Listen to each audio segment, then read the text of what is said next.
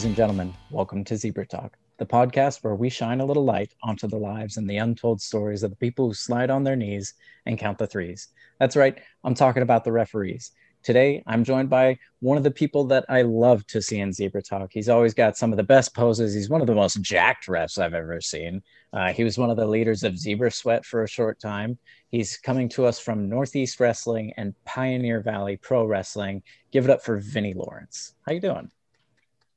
Yeah, I'm good. Thanks. I like the intro. That was nice. The little uh, the rhyming, the rhyming. I appreciate that. Uh, every once Very in a while, people pop for it, so I'm hoping that the audience pops for it. I hope so too.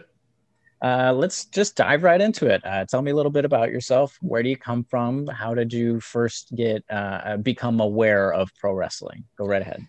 Um, well, you know, I'm uh, I'm a I'm a child of the '80s. I was born in late 1979, so I grew up in the the rock and wrestling era. You know, um, I probably remember first remember wrestling renting like uh, video cassettes from the from the you know the video store. I think one of was this the fabled Coliseum video uh, Coliseum tapes that videos, we always yes. hear about. Yeah, yeah, yeah. back you know back with the real we can when you can hear the real music.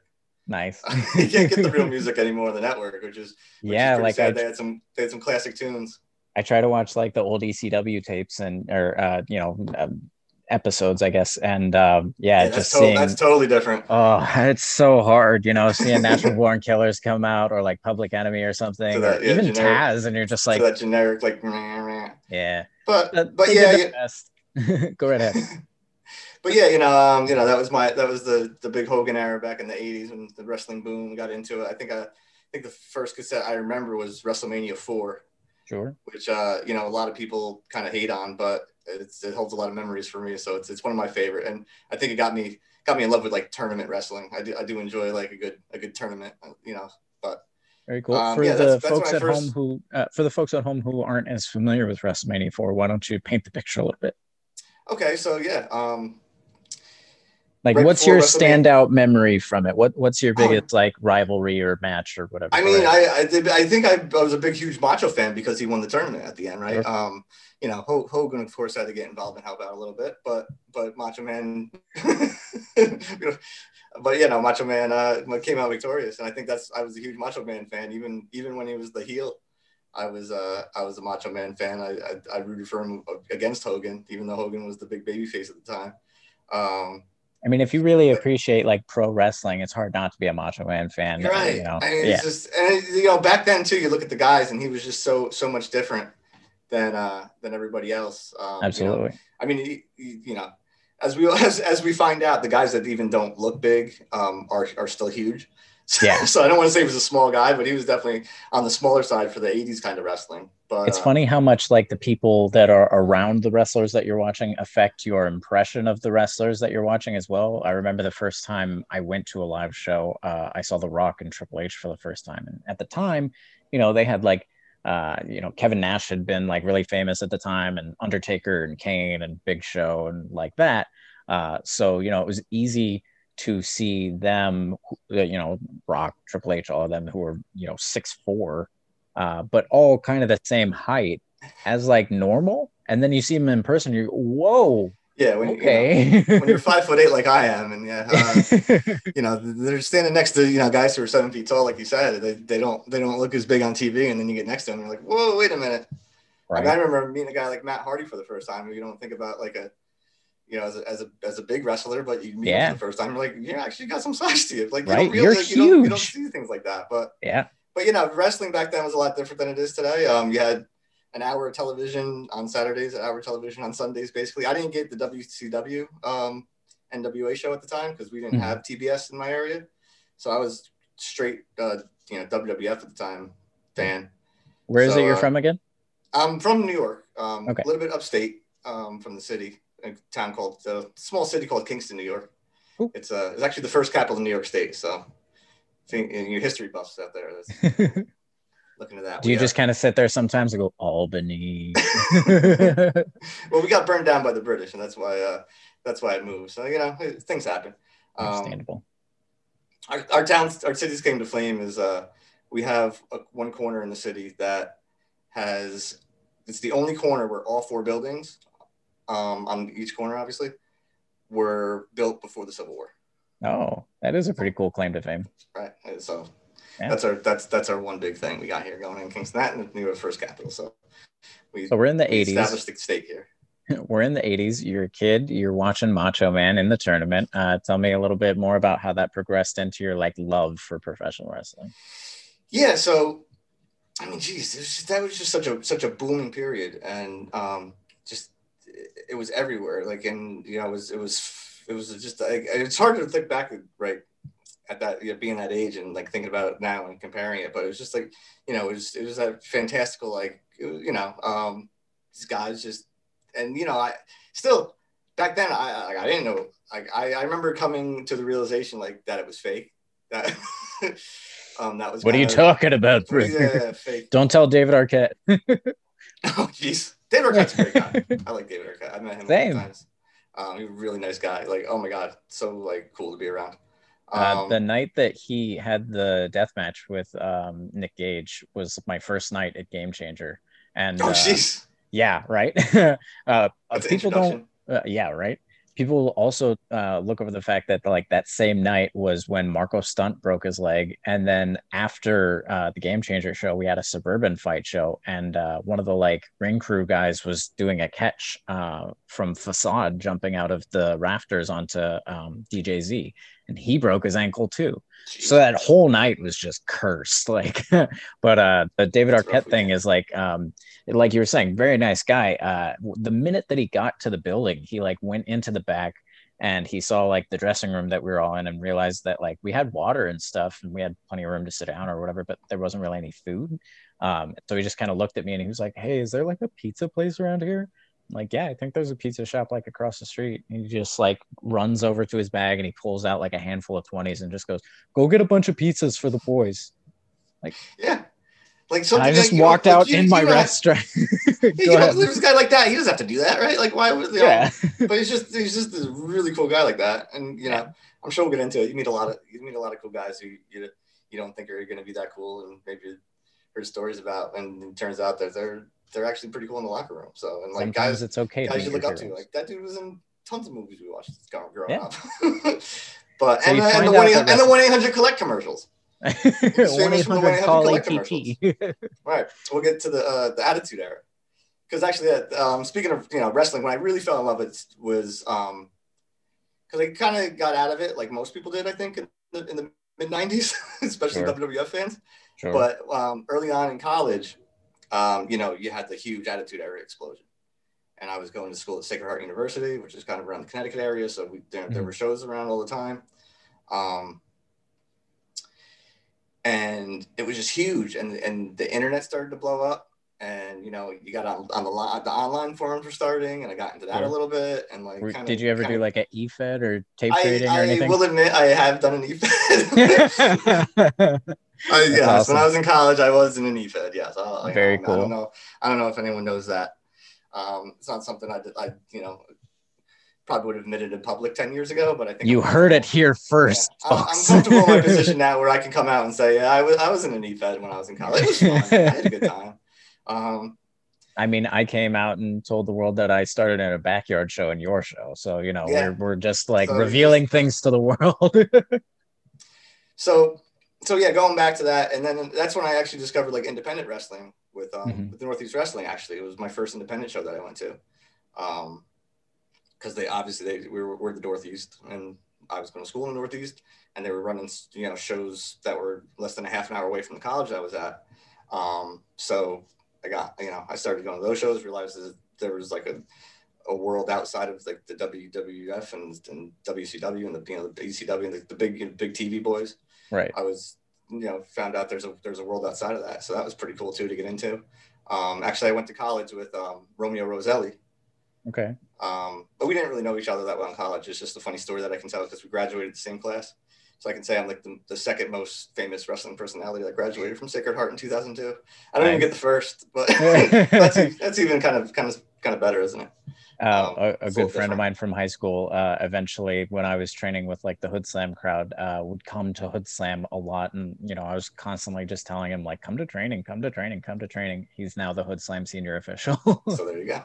Yeah, it's and that, yeah, it's cool. Um, about about wrestling too, especially referees. We how um, we kind of help each other out all the time. Yeah. And, and look out for each other and, and, you know stuff like that. So cool you brought that up.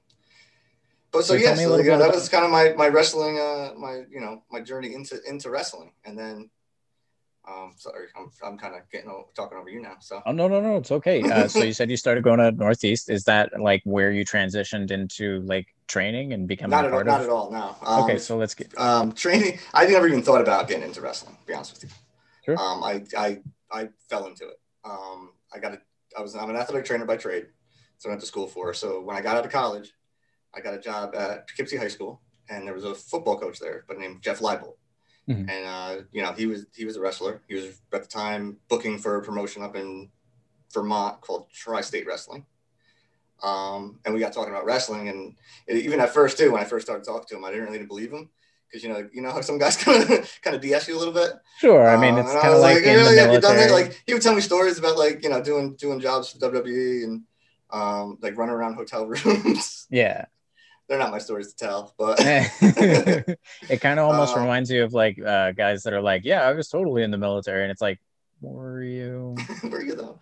Um, but you know, especially like it's time like wrestling back then, back in 2002, it's not like I can go on the internet and easily prove it, right? It, was, sure. it wasn't like yeah. there was clips of everybody in every match that that that's been aired.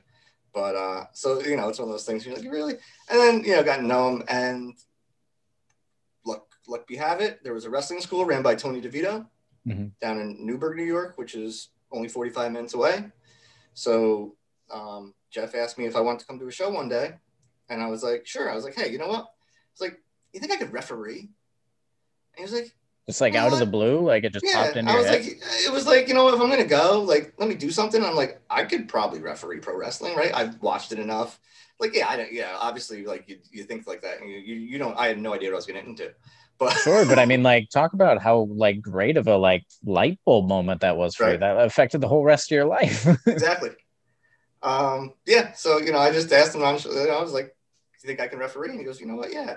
Um, my buddy Tony DeVito has a school down in um, Newburgh. And he's like, why, why don't we go?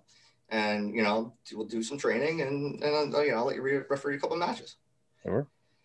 So you know, that turned into that. Went down there, um, trained for a few months probably before I got my first match. Um, you know, did you have like a um, ref trainer in house or anything, or was it? No, just... it was um, which was which was kind of good. Like uh, I don't know, uh, Tony DeVito was in uh, ECW, and he kind of um, you know kind of took the reins there as far as refing went. But the guys in the school, um, one of the trainers was named Lou, uh, Lou Santiago, Diablo Santiago. So he, he, you know, he'd been doing it for a little while so he kind of helped me out too. Um, and you know, the, the, the people that were in, enrolled in the school, wrestlers, mm-hmm. were uh, basically just starting to get like matches. Yeah. It was so you were uh, learning kind of at the same pace as them. No, they were they were streets ahead of me. Oh, okay. they were like ready to do like their first like wrestling match.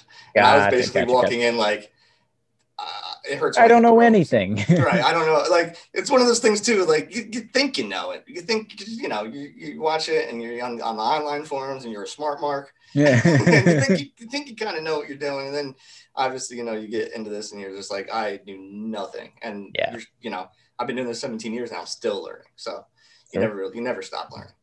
Um, but yeah, those guys were about to start. Like they've been training for almost a year at that point um, most of them. Actually, uh, Bobby Fish was one of the guys in, in the school. Very cool. Um, so that was pretty cool. I actually think I did his first singles match. Nice. So that's that's pretty cool. Name it's drop. pretty wild um, to see like the uh, you know like career that the people that you come up with uh, you know can have like that's always that, that's always fun too. Like you know yeah. you meet guys and and you know some of them you just know when they hang around and they're they're you know indie guys for and they're in the area and become good friends with them which is cool. And then you see guys who get you know make it through the ranks and and go you know go to japan go to england go you know and then get then get hired by wwe or aew and it's like you know this is really cool. Like a, right. guy, a lot of the guys right now um from from northeast wrestling the past couple years have gotten signed by either aew or or WWE. So yeah, it seems like he, uh, Northeast Wrestling is like really, really like hot and uh, hot and heavy right now. Yeah, like, I mean they've been around since the mid '90s. Like, like Mike Lombardi, the the owner, is one of these guys. He just knows professional wrestling's been doing sure. it for for so many years. Like he just knows how to put on a good show, and you know it's been going forever. And hopefully it won't, won't stop anytime soon. yeah, whole, COVID notwithstanding, COVID right? but even uh, then, like he was, you know, he was he was good enough to try and get like shows going. Like he has a good relationship with um with Matt Taven and his wrestling school. Mm-hmm. So they were they were filming shows out there that, that they were running episodes online for a little while. Um, so that you know you know just just trying to stay in you know, in the mind's eye. So you're not sure. you're not just abandoning everybody. But it's the kind of foresight that they have. Like you know they're trying to do something. Right? So. Uh, so tell yes. me a little bit about uh, your first match. You were training for a while. You came in with the guys when they were like just starting to get ready with matches. How long did it take you to get to the point where you could work with them? Well, um, see, I never really saw myself like as say when I say like work with them, like yeah, I'm not. Um, I mean, like ref their matches. Yeah, like that because I didn't know any better. so, so, even then, like I didn't know like if I was bad or good, right? Sure. So I'm trying to think about it. I'm like, I, I, don't, I don't know. I guess I was good enough because another buddy of mine from college who ended up, you know, doing the indie scene uh, goes by the name of Osiris. Mm-hmm. Um, he came with a buddy of his who was a referee. Mm-hmm. And he, after the show, he came up to me and said, "Oh my god, how many shows? How many shows?" Have you been say, "Oh my god," but he's like, "How many shows have you been doing?" I was like, "This is my first one." He's like, "Oh, you're pretty good." He's like, "I can get bookings out in Massachusetts." I was like, "Sweet," and that's and that's how I kind of like fell. That's in, how it works. I, honestly, I really just thought I was going to be doing, working for my buddy's promotion, refereeing matches, and like I never thought I'd be doing this for like 17 Same. years and all over the Northeast. I was just like, you know, I you know, my buddy got me into this. I'll go up with him that you know those starting out were good times. Like I was basically like got thrown in on like the you know I was like on the booking committee. Yeah. Like I was in I was in on the meetings just because I was you know I trained with the promoter, so I was like I was in. It was, it was pretty you know I didn't get I didn't I had a very different experience I think than a lot of referees do and a lot of sure. obviously wrestlers do, um, which you know was pretty cool too because I got to learn a lot about like how the shows are put on, like you know how you know how the, how the shows are booked like I was basically in charge of remembering like what matches happened last time because we'd be in the car ride and be booking booking shows. like, now, but no, yeah, pretty sure now, wait, that last, what did we just do tonight? Sorry, yeah, I got hit in the head. Month, so, yeah. um, you remember so, you know, first match? Good, do you know what it, do you know what your first match that you wrestled was? Oh my god, yes. The Bull and the Stud. The Bone Stud. the tag team. They were managed by Marty the Party Vane, I believe. Fantastic. What a pro wrestling name. Oh yeah, he was he was a cool dude too. And then the tag team they faced was Ricky Dominguez and Scott Scarsdale, and I believe they were managed by Miss DeVille. Hmm. Either that or the managers I get mixed up. Sure. I think I mixed up the managers. But your first match, tag but that was my first right out match. the gate. Yeah, it was a tag team match. How do you? I had, no, I had no idea what I was doing. Yeah, not a clue. Knowing what I know now, it was like I had, I was just in there. You're like, why was I even in there? and that's I'm I, you know I'll be honest. It was a it was a small indie show in front of you know maybe hundred people if I'm if, sure. if, I'm being generous, um, which is you know it, it has its place. Yeah. Um, but yeah, I I had no I I had no idea what I was doing. Like I, like I said, I've been training for three months. Basically, a lot of when a lot of my training was there is like I learned more how to wrestle because it mm-hmm. was just like we are doing drills and stuff, and I was learning how to take bumps. And I never liked giving moves. That's why I never even I never even like thought about being a wrestler. Yeah. Um, number one, I'm five. I'm five foot eight. I wasn't in the best shape back then. I'm I'm definitely in better shape now than I was. Um, I think I will say, yeah, that goes without saying, saying probably. like I take really good selfies. I just want to put it out there. It's like life's, a, life's, a, little bit of a work. Like my arms aren't that big, right? Like there's definitely they look real good when you go like this. when I get, yeah, I get the pose, I get the angles. I'm, I'm, pulling back the curtain a little bit, but you know, I, you know, I oh, want people brother. to meet me in real life and be like, "Wow, this is just a big phony. Like he must Photoshop his arms." it's not Photoshop. It's just really good pictures. Um, but yeah, uh, that was my that was my first match, and like I said, I probably had no idea what I was doing, especially in a tag team match. I think there was a distraction spot, which of course there was, right? Your first match, you, you know. Yeah. Which yeah, I'm sure distraction spot with the with the accidentally blew because you know you didn't know any better. yeah. So I'm pretty sure I missed it. Maybe I don't know. Yeah. um, I will tell you one funny story. Um, I tripped I tripped going up the stairs, walking up walking up the stairs to the ring, Oh, Um, on your first and I- match. at my first match. Oh. And I got a, and I got a little giggle. So me, of course, not knowing anything about wrestling and how, how any of this works, I was like, oh, I got a little giggle. Let me trip over the ropes. Let me ham it up. Yeah. Me, I, I tripped over the and I got a big laugh, a bigger laugh. And I was like, this is cool. And then, I'm, then thinking about it now, I was like, that was dumb. Like, Yeah. yeah. yourself. uh, I I have a running joke uh, at Championship Wrestling from Hollywood that like is only a joke to me because I don't think anybody in the audience is aware of it, but I do it very intentionally every single time. Um, they had Knox as their head referee for you know like years, um, and as I'm sure you're aware, like on the Indies. Uh, for the folks who aren't aware, Knox does the Kane entrance uh, to get into the ring. He like uh, steps on the bottom, swings his leg over the top, and then like goes, you know, the rest of the way in. Um, so from the first day that I refed at Hollywood, they were like, Knox, Knox, Knox, or like over the top, over the top, over the top, over the top. And so like uh, I'll go out and I'll like stand there still for a minute while they're like telling me to do it. And I'll like kind of tease it for a second and then just go in through the middle. yeah, get yourself over a little bit. What's the? What's They've the never noticed, but No it one knows. cracks me up. It's funny you say that too, because I actually do um uh Regal's entrance when he used to get up and like kind of like swing on the apron and do the do the foot the foot wipe with the head with the head nod because no one's paying attention to us, right? So I just Yeah. I just do always wipe your feet before you get in the ring. That's my that's my advice. Absolutely. That's my Couldn't big agree advice more. right there. Uh, so let's flash forward a little bit. When do you think you uh, realized that you wanted to do this like as a career, like uh, full time? Uh, Never. I mean, obviously there was a transitional period from like I'm just some dude who's refing because Yeah, I yeah, yeah. can, No, I and like. But- I'm a referee. yeah, no, I know what you mean. Um, yeah, just getting back to that. Um, yeah, I never really thought of this as like a like a full time gig. Like I, I I I like my job as an athletic trainer. Um, and that kind of did hold me back a little bit because obviously working in athletics, a lot of your work days are going to be weekends. Sure. So especially like during football season, I'm working a lot of Friday night football games. It's hard to get out of shows. Yeah. So I never really thought about like doing it full time, but it was just one of those things where it just like had fallen into gigs. Like um, like I said, uh, my buddy um, Zach the ref up in Massachusetts met him and he was like, I can get these little shows in Massachusetts. Started doing those little shows. Met other people, got booked here, got booked there. I never really had a lot of promotions other than like Tri-State Wrestling, um, which I started at, and then like Defiant Pro Wrestling, I was Mhm. I was in with pretty good because um, Tony was was kind of big there, so obviously he got me on all of those shows. Sure. Um, and that was around like the mid 2000s. So I never really like was a referee that was like going out and like like I would email some promoters, and sometimes I get a booking too, but then they're like, oh, you know, can you make next month? And it's like, oh, I got to work. Yeah. So you kind of fall. You're not really hunting for it, but like you're at least, you know, like working other putting feelers out there and stuff like that. But yeah, it was never it was never a situation for me where I was like, uh, you know, this is I'm pursuing this full time and I'm gonna Yeah, get out there. I'm, I'm gonna- I gotta gonna get signed. I gotta get a contract. Right, which is which is fine. Like I think a lot of people, especially too when I was young younger too, it was one of those things where it was like, if you're here, you better be here to get to the next level. Yeah. And now that I'm older, I've realized like, no, it doesn't have to be like that. Not like even all. for the wrestlers, if you want to be a, like like an indie star and stay in your area and, and have fun, as long as you're having fun, you know, you, you got to realize you're putting your body at risk. That's that's Yeah. the one thing.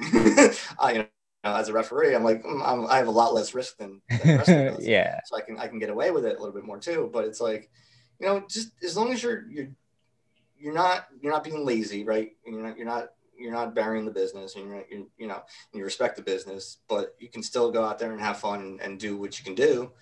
And It, it can be a good time.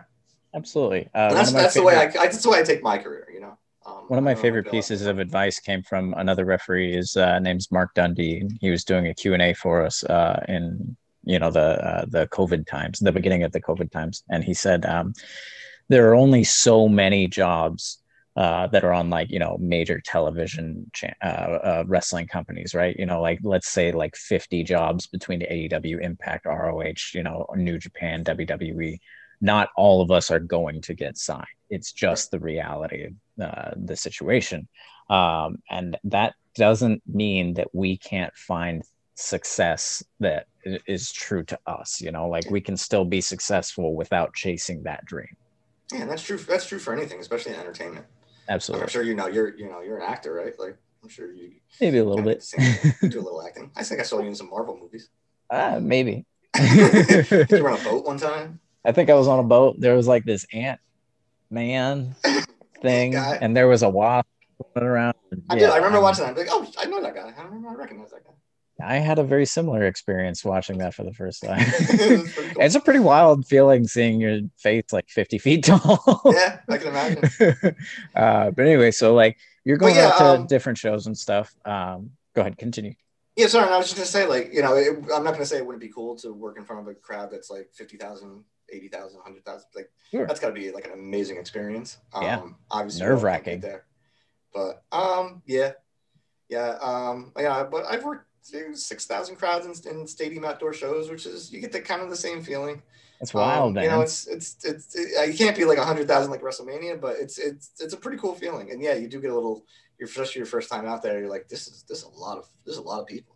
right? you know, The especially- biggest crowds I've been in front of at this point, uh, twice I've had a 1500, uh, Yeah. and everything other than that has been under a thousand. So like the idea of, know, like obviously I've been to a lot of like uh, parades and stuff like that and sporting events, but yeah, like being there in the center of 6,000 people is like, it's wild. Tell me a little bit about that. Uh, tell me about that show or those shows. Yeah, well, we um like Northeast Wrestling does um this stadium tour called Wrestling Under the Stars. Sure. Um, every summer, obviously, than, than last summer. Um, so that that's been that's been a pretty cool experience just to go around and see all these different minor league baseball stadiums. Yeah. and uh, have wrestling shows and you know some have been really successful um and i don't know if you've worked a lot of outdoor shows too but it, it's a different feeling because you don't get they're not right on top of you like they are in a building Yeah. and you yeah. don't get that you don't get the noise as much Yeah. so it's a little it's a little weird sometimes like you know i've, I've worked with guys who haven't worked a lot of outdoor who haven't worked any outdoor shows and they get back and I'm like the crowd is dead i'm like no you just can't you can't hear them like You killed. probably yeah you, are great like you, you really just can't hear the crowd like you like you could have like 2000 people in a gym and it sounds louder than than probably 8000 people outside so Yeah. I mean, they talk about that with WrestleMania all the time. Like when they transitioned into the, uh, you know, the big uh, stadium, stadium shows shows, out yeah. of the arena shows. Like one of the first things that they noticed was like, I can't hear anybody. But like I've actually had the other end of the spectrum as far as like outdoor show experiences, where like, uh, you know, I've done tons of outdoor shows in Northern California, but like with nobody sure, there, uh, or like with a bunch of people that like don't give a crap about the show. so uh, they're very loud, but not the way you want them to be. yeah well it's also yeah it can be it can be even worse when it's just dead silent i, Yeah. I, did a, I did a show for for another promoter it was a couple years ago at this um it was an outdoor festival. And it was like he i think the guy planned on having like a good like couple hundred people there. He had like a whole line of porta potties out. Sure. i think there were like five people in a field. Ooh, built this whole stage for the ring. It looked great. It looked cool and everything. Rented porta like, potties, and there's five five pe- people. yeah, there's like five people in like outdoors, and it's just like the nice thing about that is, you know, you're pretty far away from everybody, so you, you can have a little bit more of a conversation in, inside the ring. Sure. Um, Is that the talk about- smallest crowd you've been in front of? Have you ever done a nobody there show? I've never done a nobody there show. I Mhm. think I did. I did. I did a show in Albany during a snowstorm that I think eight people showed up for. Man, I think that's been my. And then we had a debate too. It was like, what are we gonna do? We're we gonna have the show. We're not gonna have the show. It was like eight people showed up. It was like we were all pretty young. Like it wasn't like like we're why let's do it. Let's just do Yeah. it. I've had one uh nobody's there show and uh like I respected that everybody wanted to still go through with it, but even at the time I was just like guys. Yeah, if you're not taping it and there's nobody Yeah. there, it's like if you just want to go out and train in the ring, like we got we got the ring time, I guess. Yeah, right. But But no, they did the full thing. that's a but- little yeah, that's a little odd, but it it was yeah. Um, yeah, I think eight. I think probably.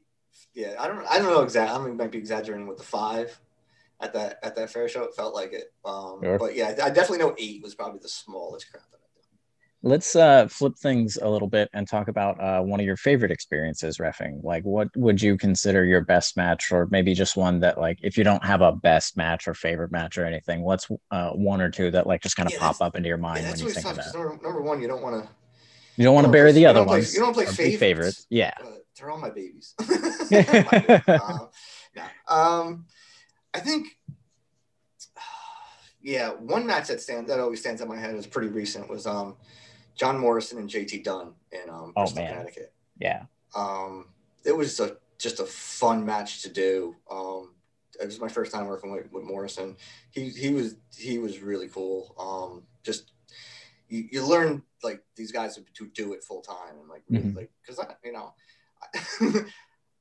I, hate like the word like the business is weird to me still because it's like am I am I in the business? Am I not in the business? Like I, I yeah I kind of feel like I'm I'm business adjacent right? I've never I've never done it like full time this is That's really good. but I've been doing it for 17 years and I've done a lot of it. So I Sure. I like to think I know what I'm doing by now I mean, you're not exactly the guy who like did a match in 2001 and then popped up in 2015 and was like, "I've been in for 14 years." right You know, yeah you've been I, I have done time. more than like two matches a year like you get those Yeah. guys but but at the same time I've never done it full time like I've never traveled all over the world and, and You mean you never like drained your bank account to go work for free? no and God bless you for doing it like I give you so many props for that like I don't have Uh, that kind of risk in my in my blood, but I'm glad you, you know what you live the dream, right? uh, the way I see it, like you know, the amount of money that I have in my bank account is irrelevant as long as I still have some food in my fridge. That's a it's a great attitude to have. More people should have that attitude, my friend. No, I should probably be better about managing my money. You're enjoying you're enjoing your life. That's what's important, dude. You, I appreciate that. you But get- anyway, you were saying you get uh, of you- these, you don't and that was just like necessarily. you work with all these different guys, and like you do do this for like for a living, and you you find out the way they they call matches, and they they come Mhm. up with spots, and the way they tell the story in the ring, like that. It's that kind of stuff blows me. And we and we told a great story. And um, I don't know if you know JT at all, but he I do. he really takes this like he you know he he's really invested in professional wrestling. Yeah, And- yeah, and he absolutely. really he wants to put on the best match he can every time. he Strong style out there. brand. Yeah, absolutely. Yeah, and uh, and they just they did a great job, knocked it out of the park. Um, really entertaining match. J- John uh, JT came off as like a really good heel, Awesome. and yeah, it was it was it was it was that and that's fun too. Like as a referee, because you're not the star, and that's another thing that I I kind of like look at myself as. I I don't see myself as a as a as a star, right? Which is fair. But it's, it's not it's not my role in anything, right? I, I always Right. kind of like as my job as an athletic trainer, like I, I enjoy being the guy who um, is is elevating everybody else, right? Yeah. To help people become elevated. And I feel like that was one of those matches where like my my being there helped them tell a story as well. So being part of that is was like really awesome. So that's like a recent experience. Um, working um, Jeff Hardy and Jushin Liger. I did that at Dutchess Wow. Stadium.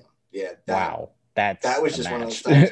You're in the ring and you're looking at these two guys and you're like, kind of like legends. Like How did I get here? Exactly. I'm Jushin Liger's here. Like how Yeah. did I, how did I get here? What is what is, what am I doing? Like how did this happen? yeah. and, and and you do, and you do the match and the, and that's the funny thing I don't think people realize either too, and especially a lot of young referees because they, um, the guys who know what they're doing, they're the easiest matches.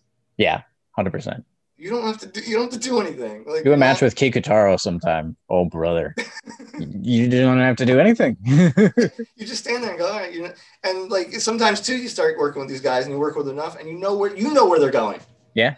Like because they just they people don't people don't appreciate about wrestling. I think anymore. It's like the guys, especially the guys who came up in the '90s and the 2000s, who got a, like I don't want to say got away, but they just they they they were so good because they honed that skill. They Yeah. honed that match that you did, and they put little twists and variations on it, obviously.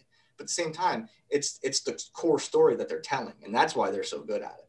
right. Um, you don't need It's- to change things up that much anymore. You don't need it. You don't need five thousand moves. You don't need a five thousand move set. You, like Bret Hart had what five five the five moves of doom they which- Sure. You watch his matches, he nailed those five moves every time, and they looked Yeah. awesome every time. And the crowd Because- went nuts. And yeah, and the crowd ate it up because it was number one. It, it looked real. Like he was amazing at that. But um, but it was just so crisp, and he just knew what he was doing. He knew how to tell the story. So you know that's that's a lot of things I think a lot of guys coming up don't realize is that you work you know you work with these with the big names and it's actually it's actually going to be an easier time for you. Right? Yeah, because they've just, got it in their back pocket. It's right. kind of like what they say about like uh, plots and storytelling. You know, there's only like what like five, right. eight like real you know story lines or plots that are available, and everything else is just a variation off of that. You know, a real pro, like you're saying, is going to have those five to ten matches that like they can just apply to whoever it is that they're working with, apply the storyline to whatever it is, and then just kind of make alterations wherever they need to. Which and then and then too, they'll keep you in place. Yeah. Right? If they if they because they know where you're supposed to be. So if you're not where you're supposed to be, they'll they'll say, you know, oh, okay. And then hey, it's easy. And that's another thing too is like communicate. Like I don't think, um, I think people have a hard time communicating in the ring sometimes. Sure. And that's yeah. something a lot of people really need to work on. Is um, if to communicate in the ring, everything always goes smooth.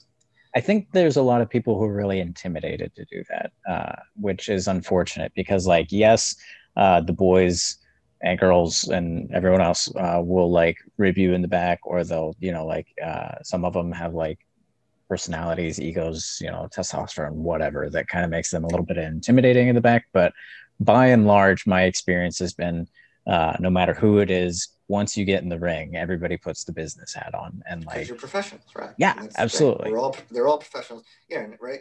And then I'm repping Tommy like, Dreamer, and he's doing some stuff in the corner, right? And I go to wrap my arms around his belly and push him back. He's not gonna throw me off and be like, "You're a green kid. I'm right. not do what you're saying. He's gonna listen to me because he respects the business and he respects not uh, you know, obviously he has a bit of human respect for each person that he's with, but he respects that much more the role that we're embodying, right? Yeah. And like you said, like and and he, and he knows he can't do that, right? He can't just bury you because that's to make the match work, work uh, exactly. worse. Exactly. So you know, you make a mistake, you might you might get a little earful backstage, but that that happens. I think that you know yeah. that happens in, in any form of entertainment. And, of course. How are you going to get any better if people aren't telling you about what you did wrong? Exactly, and that's another thing too. Um, I think I coming up, I was really intimidated to to talk to guys after the match and be like, you know, uh, how was everything? Because you, you know, most of the time, I'll be honest with you, most of the time you do kind of get like, it was fine, whatever. Like yeah. most of the guys don't, most of the guys don't care right? as long as yeah. as long as you weren't too far out of position, you didn't get in their way. You Referee's favorite thing is uh, I I didn't even know you were there, and that's a compliment, brother. Right. It's like yeah. okay, but like I don't need a compliment right now. I need some help getting better so I don't screw up. yeah. But you know, yeah, that that is like one of the best things I can say. But at the same time, it doesn't help me. Yeah. So uh, um, speaking of which, that's a good transition. Did you at any point have a referee that you trained under or a mentor or anything like that? Did you work on shows with other more experienced refs or have you uh, had any refs in particular that you studied specifically off of television? Tell me about your ref mentors. Um, yeah, well, there's this guy, um, Sal Gilberto, who's um, in the Massachusetts area. He, he was one of the referees at Tri State Wrestling. And um, he was one of the guys that early on people told me, watch, watch him and see what he does. And, watch him. So he's, he's definitely someone I want to I want to give props to for someone I, I watched early on. Um, for TV, I definitely stole a lot from Earl Hebner. Sure. so you um, count really fast and really aggressive. No, that's, that's, I, did I did slow that down. I did modify a little bit for the for the current times. Are but you? Uh, a lot of, are you a lot of his with... a lot of his falsies, if you watch his falsies, are really good because yeah. he throws that arm down and yeah. swipes and sometimes he has to like catch himself. That's one of my favorite one of my favorite things to do. Right, is um, a, a nice false two count. You get the one, the two, and then you got to catch yourself. Like no, almost. Oh, don't, don't do it. The, I don't grab the arm, but it's almost like oh no, no, you can't like you can't hit it. Like that's great. And you watch like some of his falsies, and they look good. Um, um, Chioda's another guy I like to, you know, I, I watched a lot. And two, I tell I tell guys to make sure you watch other professional sports, especially combat yeah. sports. Especially now that MMA is pretty big. Yeah. Because um, that's kind of the closest analogy to an, to another combat sport that would be like wrestling. Sure. But even boxing referees, like watch yeah. watch them, watch their mannerisms. And um, one thing I've gotten a, gotten away from is is selling myself, right? Selling mm-hmm. the moves as a referee, because that's something I think a lot of indie referees did. Um, too much in the 2000s. Yeah, myself yeah. myself included. If you go back, it's watch, getting really popular on television again too, and it's like I, I am yeah. not a fan. I'm not going to knock anybody on television because they're there for a reason. Sure. I mean, are, I'm not burying anybody. Like I oversell, but like I don't mean to oversell. I just uh, I'm very empathetic. Um, so when I see somebody get kicked in the face, it freaks me out, and I'm like, oh my god, he just got kicked in the face. like it's just a natural reaction. I I never make an intentional big reaction, but I just have a bad bedside manner. Yeah, that's one of my bad habits that I think I did early on was like, um, you know, be that referee. It's like, oh, ah, ooh, ah. Yeah. And always kind of reacting to things. And you realize, number one, you're not part of the match. Like, stop. Sure. and then number two, like, it's dist- it's distracting from what's going on. And then number right. three, if you're doing that for every move, it takes away from the from the climax, right? Yeah, absolutely. So like, save that spot, save that reaction for when a guy throws goes through a table, right? Or someone or someone gets dropped on their head yeah. or you know something real like devastating happens then then you react and it's like oh wow the referee even went like oh my god exactly like that, you know that's another that's another big thing that um that i've learned so that was a, a good point that uh, I actually heard Mike Chioda share at one point, or at least a similar point. Uh, he was talking about um, throwing away your falsie. Uh, you know, sometimes guys will like do the really close swipe when it's like a two count that's four minutes into the match and it's like a 10 minute match or something. Yeah, yeah, like it, it's not necessary. You're overdoing it, you know, and like it's gonna kill uh, the importance of it later on when it actually is necessary to tell the story. Exactly. Speaking so of, talking about, I don't. I got. I feel oh, like I got away from that question. We were talking about ref mentors and people that you've looked up to. So, uh, so Chioda. I just started giving my own mentors. Actually, I was like, I'm just giving my own advice now. I was going to transition into advice from you. Uh, you have a unique experience and job background that uh, not many people in our role have in professional wrestling. What kind of advice would you give to uh, the referees that are listening as far as like things to help with like say stretching and stuff like that, or like uh, getting into a more like ring ready shape? Um, and then if there's any like advice, you know, that we haven't already touched on specifically for refing, go ahead and throw that out as well. No, that's a great question. I, you know, I advise everybody to go, um, you know, it doesn't, I, you know, I'm not going to get here and to get into too specifics, but go, you know, go on YouTube and find like a, a quick five minute dynamic warm up that you can do, right? Some sure. high knees, some leg kicks, get the muscles loose. Um, you know, definitely, you know, do some arm circles, get the, get the shoulders going, just to get, you know, get, get, get warmed up a little bit before you go out there. Um, you know, knock on wood, I've never had a, a, an injury like a muscle pull or anything. You know, I've gotten two minor injuries from bumping, um, both of my ribs, which not fun. But did you break or just like dislocate or? What? I never, no, I never really got them checked out, so I'm pretty sure. that's another thing about being an athletic trainer. I'm a terrible patient. Uh, it was like I can. Um, I don't think they're. I don't think. I don't think they're broken. Um, I don't think it's that bad. uh, as long as I don't go too hard on it again, I'll, i should be all right. Funny that we bring not, this up. I'm not feeling. Like, any, I'm not feeling any cracking or anything, so I, I think I'll be all right. So, folks that are listening, please truly, truly listen to Vinnie because, like, it's it's funny that we're bringing up, you know, like uh, injuries and being a terrible patient. Uh, I actually have a really bad repetitive uh, motion injury in my um, rotator cuff for my counting arm. And I just this week finally went to a doctor after it being a problem for like three years. So I'm gonna do physical therapy. Yay! Oh, good luck. Thanks. Rotator, cuff. I'm assuming. I mean, my shoulder hurts all the time. You know. So, back, so. Probably sounds like a rotator. cuff. Yeah. But yeah. Anyway, this is so, about you giving advice, not about me and my arm. that's all right. Um, but yeah, so find a nice little quick dynamic warm up, especially lower body, get get the legs moving so you don't don't hurt the hamstrings. Um, that's that's my my best advice. Um, another advice I, I, do like to tell people, because um, this comes up a lot, especially in the Zebra Group talk, is mm-hmm. uh, concussions. Sure. Right. I know, like a guy like uh, Chris Nowinski is big on big on rest uh, concussions and wrestling. So yeah. you know, if you want if you want to follow up with him, um, you know, go to his Twitter, and I'm sure he has talks and stuff online. But um, the CDC actually has a um, program called uh, Heads Up, mm-hmm which is which is basically you know it's I think it's about half an hour long. You watch a video, some videos, and take and take a quiz, and it's basically just recognizing you know signs and symptoms of head injuries. So something that if you see in the ring, because that's something that like has come a long way in the past twenty years as well. It's like yeah. back then, it's concussions didn't exist, right? You know, it's like I actually have had some experience like recently where uh, pro wrestlers have told me like they don't believe that CTE is real. Yeah, that's that's scary. That uh, terrifying. Yeah, especially absolutely. yeah, especially when you're a medical professional, it's, that scares me a lot because yeah, same. It, it's it's it can be a scary thing, and and it's one of those things where if you don't take don't, don't take care of it, it's just going to get worse. Yeah, Absolutely. So it's one of those things you, you know, I really try to, especially if I'm in a match with somebody who, who, who suffers a concussion, you know, I, you know, I'm not, I'm not there as a role as an athletic trainer, right? But at the same but time, you have that background. I, yeah, and I try to, I try to, I, you know, I can't force them to do anything, but I try to implore them to, you know, take do the right thing, slow down if they have any shows coming up, make sure that sure. they've been symptom free for a while. Definitely, go, you should go get checked out, but at least make sure you're symptom free for a month. Or, yeah, or, I'm sorry, a week. Uh, um, that's a, a good segue. Like, have you actually had any like you know situations where like you've had an injury where you had to like yeah that's a sad somebody? that's a sad story actually um actually oh. i had someone not a lot of people know this either if maybe if you listen to a couple of my interviews that the few interviews that i have done um i was actually involved in a match where someone passed away. Wow. In geez, it was 2005 or 2006 that's was, awful. I'm really sorry pretty, to hear that. I was pretty green yeah. It was it was a rough night. Um because I was still pretty green, right? I was only maybe a couple years in, mm-hmm. and um, this kid Dan Quirk, who's a really good kid, maybe was like 23 years old or something like that. Um, took a took a took a move. The guy was jumping from the ring down to the floor, and it was just one of those things. I think he caught him weird. Came back. There's no mats outside. Yeah, you know, it was at this VFW in like Taunton, Massachusetts.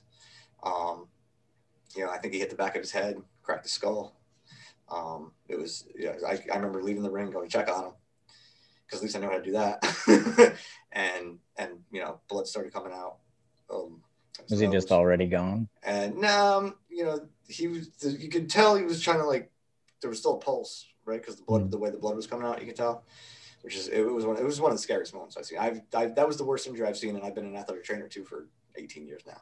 Yeah. So um, you know, hopefully not something like that, you know, ever happens to you or anybody else. Sure, yeah. I remember just being, I just remember telling the, the one, you know, call 911, the EMTs got there. You know, most of the, most of the wrestlers went to the hospital afterwards. Um, mm.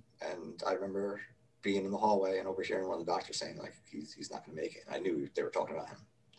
Mm. So that was, that was rough. That was, a, that was, that was one, that was a rough ride home. And I, I, that was probably the closest I ever came to being like, why am I doing this? Like, this is crazy. Like, I, I should probably stop. Yeah. But you know, you you you know, you get out of it, and you know, the wrestling community is a is a tight knit family, especially you know, um, going through something like that. Yeah. Going, yeah, going through something like that, and you know, is this area is yeah, I think really good. I think every area is probably good with this, but this is just the experience that I have. Like you know, we all take care of each other and like you know, pick each other up. So yeah, absolutely. You, you, keep going. It's probably something that you needed after that too. You know, like uh, it's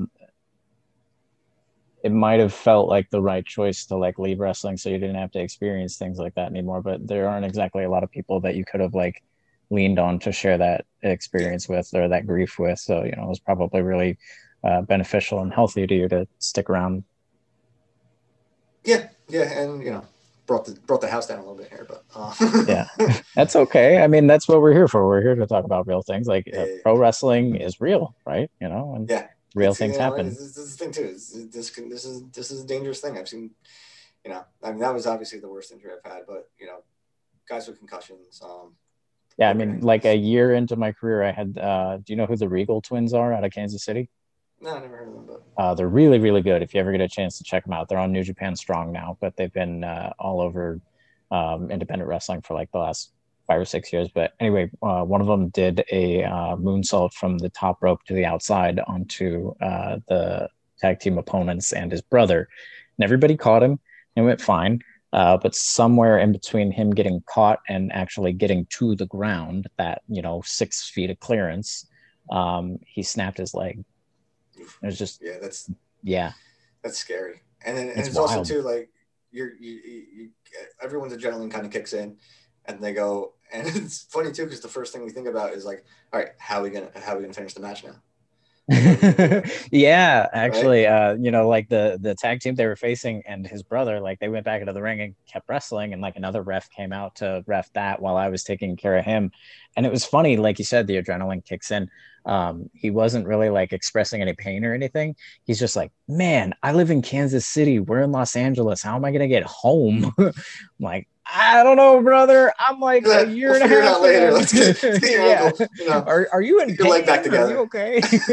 um, I'm glad that you kept going. You know, I, have really appreciated our interactions with each other. Um, you know, like obviously you've had a very worthwhile career since then, and you've been able to accomplish, you know, things that, you know, like uh, I really appreciate hearing from people like yourself that like you've been able to enjoy wrestling without making it your whole life and without making it like you know this like desperate hungry starving need to like find other people's version of success uh, what kind of goals do you feel like you have accomplished and what kind of goals do you feel like you have left? Well it's, it's, it's cool you bring that up because actually um, just last year actually two years ago first um, but i like the mid-hudson civic center is in poughkeepsie new york. Mm-hmm. it's where i first my i saw my first wwf show there. It was monday night raw. If you go watch it watch the old raws they were they were in that arena a lot it's called the mid hudson civic center has, has a different name now but uh, my goal was always like i wanted to do a show there sure um, and two Staples years ago, Center. that'd, that'd be pretty cool. Yeah. I saw my first WWE show at the Staples Center, and uh, my first extra work for them was at Staples Center. So one day, but anyway, Mid Hudson. So yeah, so that, that was that was my Staples Center, so Mid Hudson yeah. Center. but um, so yeah, you know, I, I got to do a show there, which was really cool. And then the next year, I got to do a main event there, which was even cooler. Yeah, absolutely. That, that was definitely like my my big accomplishment. Um, obviously, Northeast Wrestling was a company I always wanted to work for. Um, mm-hmm they're, they're the big name in this area. Um, you know, they're they're the they're the well big probably the most well known independent wrestling company around here. Definitely. Um, so that was and like I said back back when I was in college, that that was the independent first independent wrestling show that I that I went to go see. Mm-hmm. So it was one of those deals where it was like, you know, I know I knew people who, who, who got to work there, and you know, it was it was, a, you know, for what I consider is a pretty pretty big shit, pretty big deal. So I finally got into them. Um, you know, back uh, was it 2014? I think I did my first show for them. Mm-hmm. Um, so I've been in now almost seven years. Um, and you know that was that was really my what I what I set out to do. Um, you know, at this little independent wrestling level, like you like you said, like it doesn't always have to be WWE, right? It doesn't have to be like national TV. Like I I would like to do TV just to see how it would do it. sure, yeah it's a different experience. beast, brother. It's it's a, a heck of an I've done, experience. I've done internet pay per views where it was like you know pretty good production value, so that, that sure. that's pretty good. I mean, um, have you done IFBs? The um the internet pay per views. No, no, IFBs, the headsets. Oh yeah, um, actually no, which is fun. Oh, okay. I, never, I was gonna say never had to work with one. IFBs um, are the only like really big difference between like doing uh, you know like a, a, a, like high quality indie show and like television. Other than that, yeah. and like the times are very strict. But yeah. Yeah, I would like I like I did work one company that that had earpieces. They just used them for for time keys. Basically, sure. it was like yeah.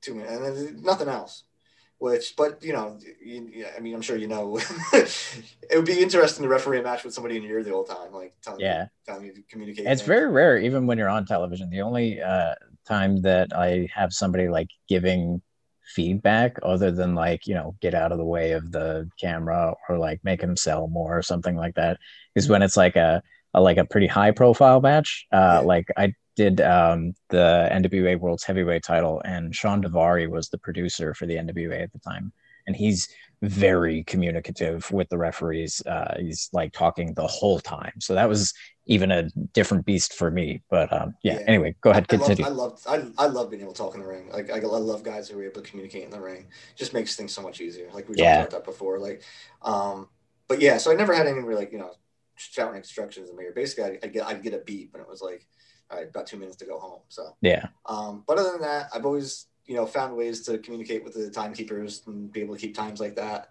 um, which is which you know adds a little bit of challenge sometimes to your match, especially when you do yeah. like like an iPay per view or something like that, where you know you like we're on a strict time limit. Yeah. And you know we you know things need to be run at a certain time. So and not having that earpiece too kind of puts a little bit more pressure on you. So that's yeah. like a little bit more fun for me. Yeah like, it's I, nice. I it's like, a challenge like, when you I do like the challenge and I do like the pressure. So um so yeah so that's that's pretty cool.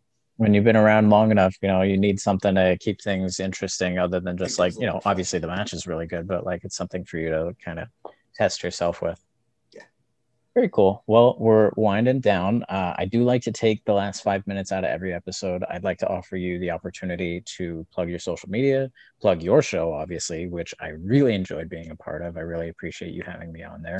Oh, Um, if there's any other uh, wrestling shows or any shows of any kind, podcasts, whatever that you would like to mention, uh, I also really like to give people a chance to uh, talk about wrestlers that they think uh, the audience hasn't necessarily given a fair chance yet. And if uh, you know you have anybody in mind that you think uh, people should check out, please mention them and go right ahead. The time Yeah, yeah. Um, I'll start with your, your last question first. Obviously, um, please check out Northeast Wrestling for you wrestling fans out there. Um, they, you know, um, go to the network. Um, I'm sorry, go to the, the website, um, northeastwrestling.com.